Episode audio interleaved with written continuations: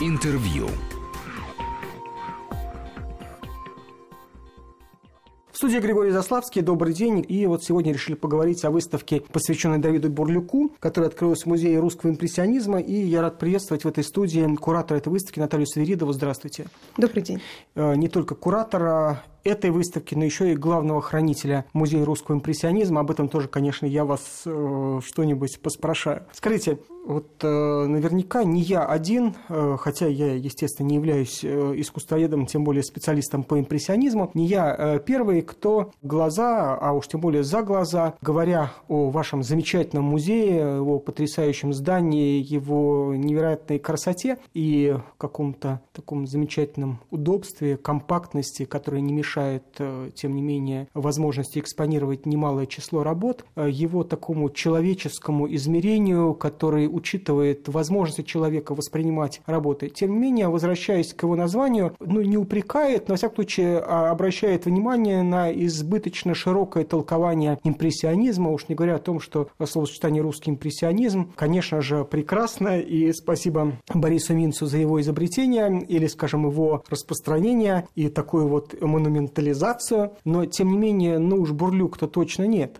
Конечно, Давид Бурлюк не является представителем среди русских художников, кто исповедовал импрессионизм как свою манеру живописи. Тем не менее, а, это художник, который, как и большинство русских художников-авангардистов, не прошел в ранние годы своего творчества увлечение импрессионистическими приемами живописными. И, в общем-то, благодаря своему учителю Киряке Кастанде в Одесском художественном училище и благодаря а, своей поездке в Европу, когда он занимался в 1903 году в школе Антона Ашбе. И э, когда он посетил Францию, он увидел там а, работы, это уже был даже не импрессионизм, а это был уже постимпрессионистическая, пунктуалистическая живопись. И, а, в принципе, он заявлял о том, что именно тогда он понял, каким образом ему дальше нужно идти в живописи, чтобы раскрывать художественные способности и каким образом искать и лепить что-то новое в своей живописи. И любопытно, что вот за последние 20 лет, ну, такой более активно существующего да, у нас арт-рынка в России, на обозрение искусствоведам, и коллекционерам, и более широкой публике в основном попадали работы Бурлюка, которые были созданы им в поздние годы творчества. Это в основном такие а, наивно-лубочные картинки, которые он создал в большом количестве в Соединенных Штатах Америки. И, в общем-то, у Это многих... какие годы? Это уже 30-е, 40-е, угу. 50-е. И даже у искусствоведов э, зачастую складывалось впечатление, что вот это и есть лицо э, творчества Давида Бурлюка. Но когда встречаешь его ранние произведения, они действительно удивляют. И в отличие от большинства э, русских художников-авангардистов, таких как Ларионов, Малевич и другие, Бурлюк увлекался вот этими импрессионистическими, пунктилистическими, живописными приемами, которые, наверное, скорее, правильно говорить, он использовал именно как технические приемы а, в живописи. Вот он их не оставил на протяжении всей своей жизни. Если для большинства вот этот путь импрессионизма был очень коротким на пути к русскому авангарду, то для Бурлюка это был все-таки образ э, его творчества. Поэтому, например, на нашей выставке первая часть экспозиции это как раз произведения, которые художник писал, используя вот эти пунктилистические приемы. Э, это произведения, которые он создавал на пленерах, а он очень любил работать на открытом воздухе, писал, что он э, зачастую посвящал этому по 10-12 часов в сутки. Так вот, ну, а что, э, плохо, что ли, на свежем воздухе 10 часов-то провести? Конечно, да, это точно. Так вот, э, в этой части экспозиции у нас представлены не только ранние работы э, из сохранившихся, но в том числе и работы, которые датируются э, 1920-ми и 30-ми, 40-ми годами, и как раз они э, наглядно иллюстрируют, что он остался верен техническим приемам, изобретенным в период постимпрессионизма, вот на протяжении всей своей творческой жизни. А как и вы думаете? во многом это слепило угу, его лицо авангардное. А извините, а как вы думаете, а это можно объяснять в частности тем, что он оказался в чуждой языковой среде, чужой э, уж точно, и вот это вот э, такое несколько обособленное существование, ну потому что все-таки он не стал э, фигурой какого-нибудь американского uh или европейского искусства, и вот это вот такое вот чуть-чуть обособленное существование позволило ему сохранить и живописную манеру ранних его лет во многом. На самом деле, я думаю, что нет. Здесь э, суть лежит не в его обособленности, потому что все таки самые все усильные произведения а, постимпрессионистической манеры, они были созданы художником на территории России угу. и э, на территории э, Японии, когда он жил там в 1921-22 годах. А в Америке, когда он туда приехал, у него все таки стояла такая амбициозная задача а, стать отцом американского футуризма. Задача, да. И, конечно, эти надежды не оправдались, но долгое время он пытался Э, завоевать вот, так скажем, внимание американской угу. публики и понял, что футуризм там, с одной стороны, не понимают, а с другой стороны, он э, не ипотирует публику, а, ни зрителей, ни критиков. И он попытался даже придумать эм, свой собственный стиль, радиостиль. Вот почему он же не ушел в импрессионизм, например, а потому как он все-таки оставался верен вот этой идее найти что-то, основываясь на технический прогресс, потому что все-таки в этом смысле Америка действительно была передовой. Мы можем вспомнить их знаменитые знаменитые э, небоскребы. Он был ну, поражен. Чаплина. Да, он да. был поражен, насколько широко там развито радио, в отличие еще от, от России, и восхищался этим технической инновацией. Он говорил о том, что как необычно и прекрасно, что сидя в Чикаго на концерте, эту музыку можно сейчас же слышать в Австралии или в широких русских степях. Ну, это он, конечно, преувеличивал. Ну, конечно, да, но э, на этом строился эффект его всех высказываний. И мы, в общем-то, расположили в экспозиции довольно много его цитат. Э, не зря выставка называется «Слово мне». Скажите, вот у вас уже не первая выставка, где и частные собрания вполне мирно соседствуют с государственными галереями, музеями, э, но, по-моему, такого количества музеев не было еще ни разу, или я ошибаюсь? Ну, представляли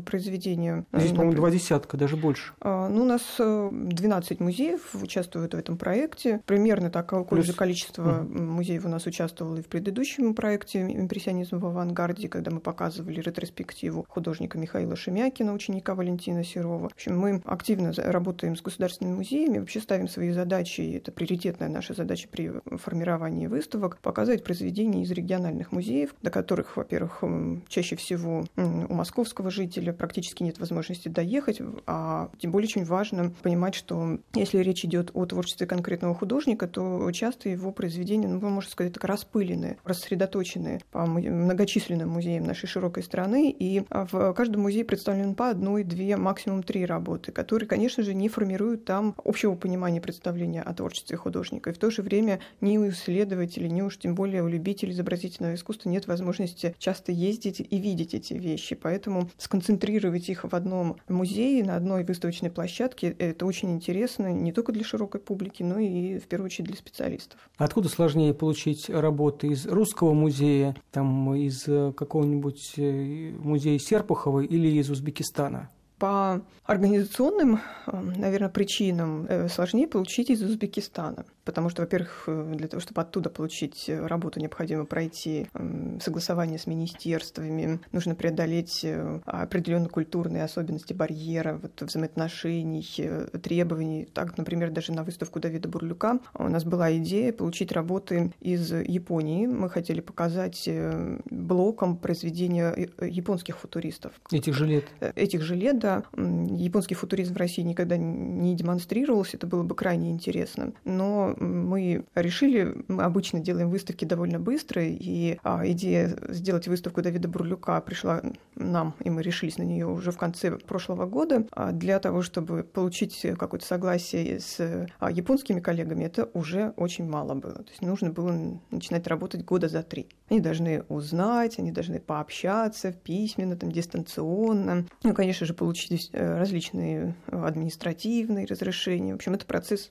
довольно долгий. К сожалению, мы уже вот э, именно по этой причине не смогли реализовать одну из своих идей. А можно э, еще надеяться, что вы все-таки не остановитесь перед этим, э, перед этой трудностью, но там года через три мы японский футуризм все-таки впервые в России увидим? Или вы решили, ну раз не получается, так и бог с ним? Ну, мы будем работать над этой темой просто а, в рамках выставки Давида Бурлюка, который все-таки увлекался да, в ранние годы вот идеями импрессионизма и даже а, составил, написал слово импрессиониста в защиту э, живописи, где вот он провозглашал, что импрессионизм — это единственный путь для дальнейшего развития русского искусства. Эти его идеи, они как-то сопряжены с да, спецификой как раз, с концепцией нашего музея. А в чистом виде показать японских футуристов, конечно, очень интересно, может быть, мы не откажемся от этой идеи, но это уже, конечно, вот будет вызывать еще больше вопросов относительно почему угу. японский футуризм и в музее русского импрессионизма. Ну, поскольку вопросы все равно, знаете, от них не уйти, то пусть все спрашивают, пусть все задают. А, скажите, ну, в общем-то, известно, что Бурлюка называют отцом русского футуризма, и, в общем, в этом качестве он себя и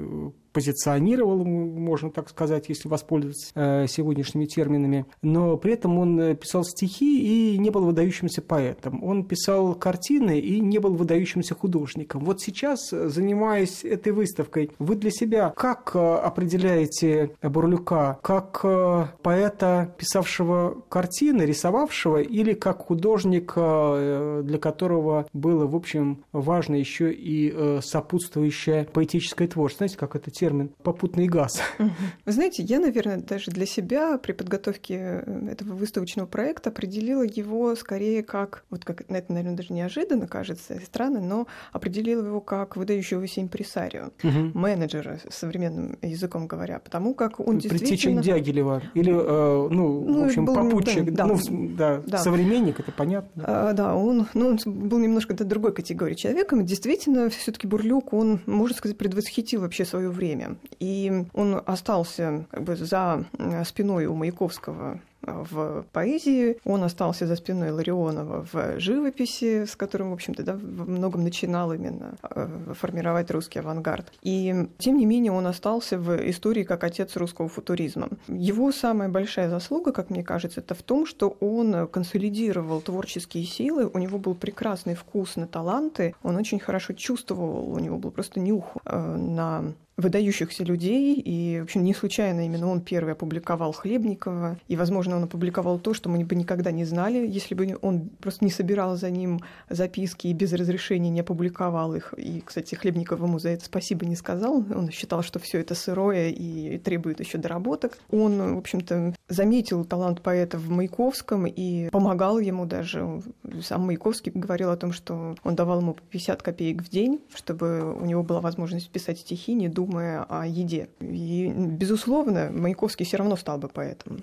Это была его судьба. Но, возможно, он стал бы позже, и путь его был бы несколько другим. Поэтому Давиду Бурлюку было дано вот это прозвище «Отец русского футуризма» Василием Кандинским не случайно. Он наверняка понимал роль Давида Бурлюка в э, вот этой художественной жизни страны начала XX века, потому что Бурлюк организовал просто какое-то бесчисленное количество выставок, и он говорил о том, что поэты должны выставляться вместе с живописцами, живописцы должны участвовать в художественных сборниках. Он не отделял поэзию от живописи, даже об этом сам говорил. Ну да, и поэтому, естественно, когда мы говорим про русский футуризм, то э, без э, представления их книг обойтись невозможно, да, потому что, конечно. собственно, такими же произведениями футуристического искусства были и их книжки, и в изданном вами каталоге, и, и на самой выставке, как я понимаю, это тоже до выставки просто я еще угу. не дошел. Это, в общем, видно, и это естественно. Но, тем не менее, вот хочу отметить, что все-таки, еще анализируя уже его а, живописное наследие, живописный багаж, оставленный, э, пожалуй, все-таки в нем художника было больше, чем поэта. Угу.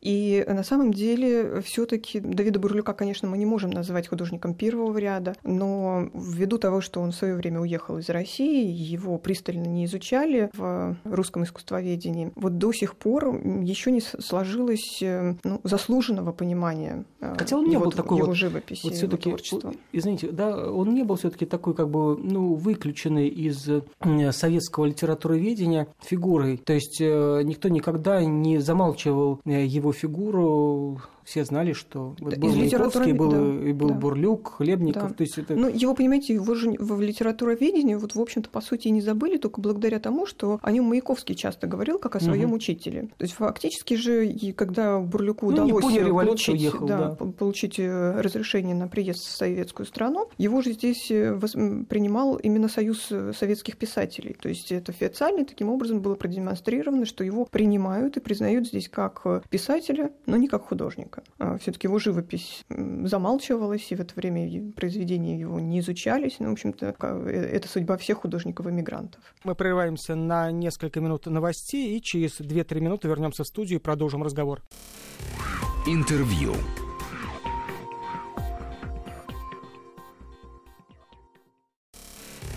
Интервью.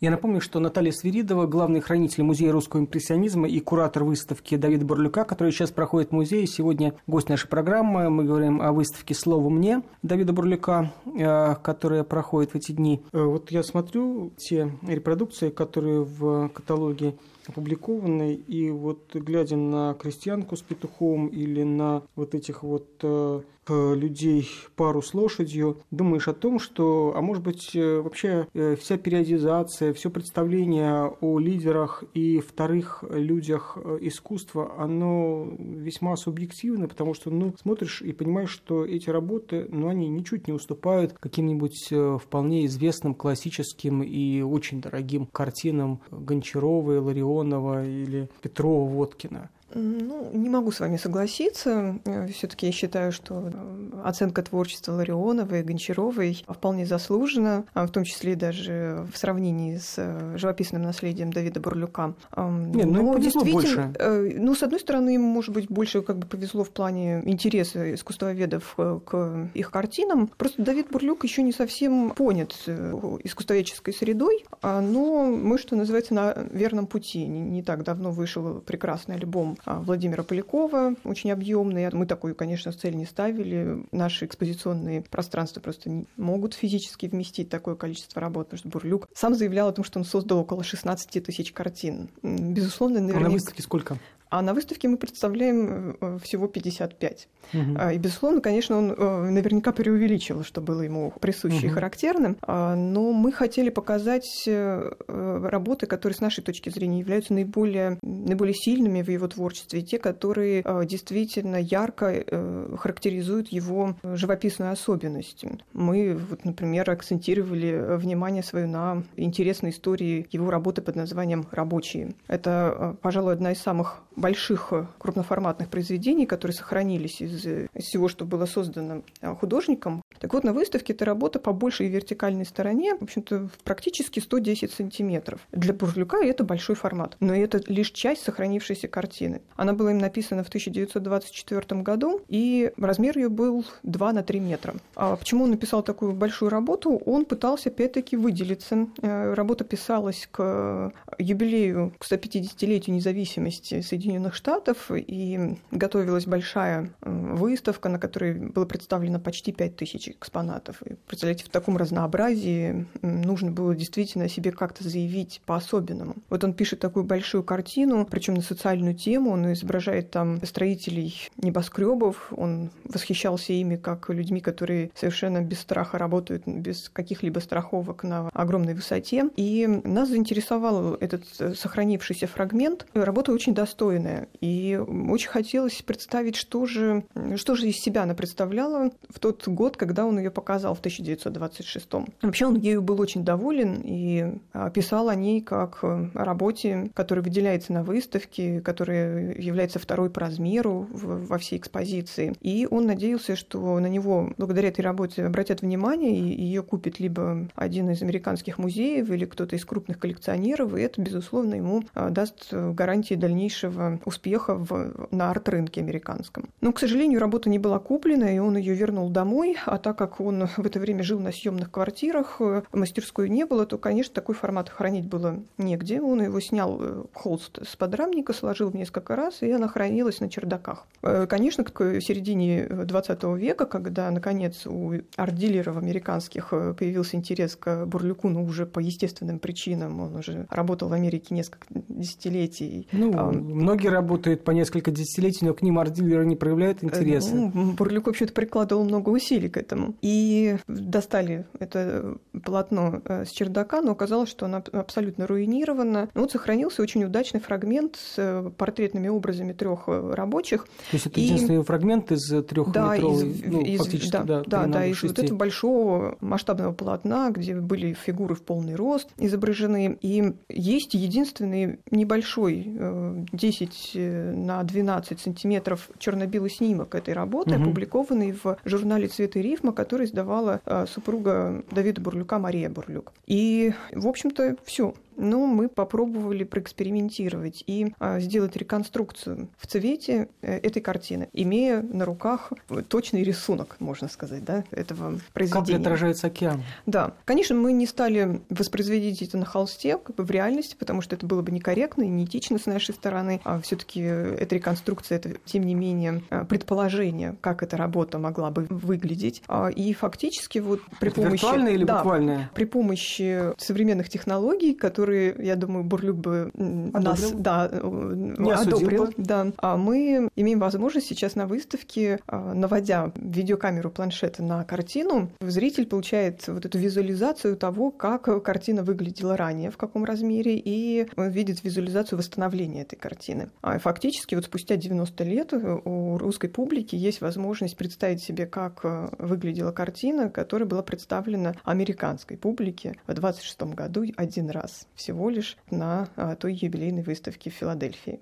А вы спрашивали а, у владельцев разрешение на такое вот... Да, э, конечно. Вот э, у владельца данного фрагмента, сохранившегося, э, мы, естественно, с ним это все обсуждали. Потом, например, мы на, на выставке показываем три работы, которые никогда нигде не показывались. Это два этюда и палитры, на которой изображен портрет Марии Бурлюк. Это работы, которые мы привезли из Тамбова, из частной коллекции. Там находится целое собрание графических и живописных работ Давида Бурлюка. История их появления там очень интересна. Один один из э, советских э, краеведов, тамбовских э, Сергей Никифоров, нашел контакты с Давидом Бурлюком в Америке и вел с ним активную переписку. Как это? Кто а, же ему разрешил? Ну вот человек был феноменальный на самом деле, потому что он знал практически всех выдающихся людей своего времени. И он объяснил Давиду Бурлюку свой интерес и свои письма ему тем, что он намерен открыть его музей в Тамбове. А причина была в том, что Давид Бурлюк два года жил в Тамбове. Его угу. отец, будучи управляющим работающим в крупных российских поместьях, очень часто менял место работы, и, в общем-то, Давид Бурлюк с детства много путешествовал по России. Вот два года ему пришлось поучиться в Тамбовской гимназии. А Никифоров э, вот объяснил ему этим незначительным обстоятельством желание открыть там музей. И вот э, Бурлюк, который, в общем-то, конечно, мечтал о своем музее в э, Советской России, который считал, что он незаслуженно здесь забыт, который пытался вернуть работы в Америку русского периода, но, в общем, советское правительство проигнорировало эти его просьбы. Кстати, именно поэтому были созданы целая серия ложнодатированных работ Давида Бурлюка уже в Америке. Это ввело такую путаницу среди искусствоведов, потому что они были датированы десятыми годами. На самом деле писались в 50-е уже. Так вот, э, э, Давид Бурлюк был восхищен э, этим намерением Никифорова и стал высылать ему небольшого формата работы, которые можно было разместить вот в крупном почтовом конверте. А он очень много ему отправлял не только картин, таких небольших, но и свои дневники дневниковые записи, писал очень много писем. И я была в этом архиве, выбрала три работы для экспозиции. А почему не все? Ну, опять-таки, потому что Давид Бурлюк неровный художник, и не все, что он отправлял, по моему мнению, интересно. Это раз. Во-вторых, мы не брали на выставку графические работы, там действительно интересная графика хранится. Ну, как бы у нас была своя концепция выставки. А мы взяли два этюда. Это очень ценно, потому что это именно э, исключительно натурная работа. А это этюд, один из последних последних, который был написан художником в России, во Владивостоке, и этюд, написанный художником в Японии. Скажите, а вот этот вот прекрасный человек, Никифоров, да? Да. А он э, делал попытки открытия музея, или все таки это была такая совсем уж авантюра? Ну, скорее всего, попытка была сделана, потому что он получал от, официальный отказ. Угу.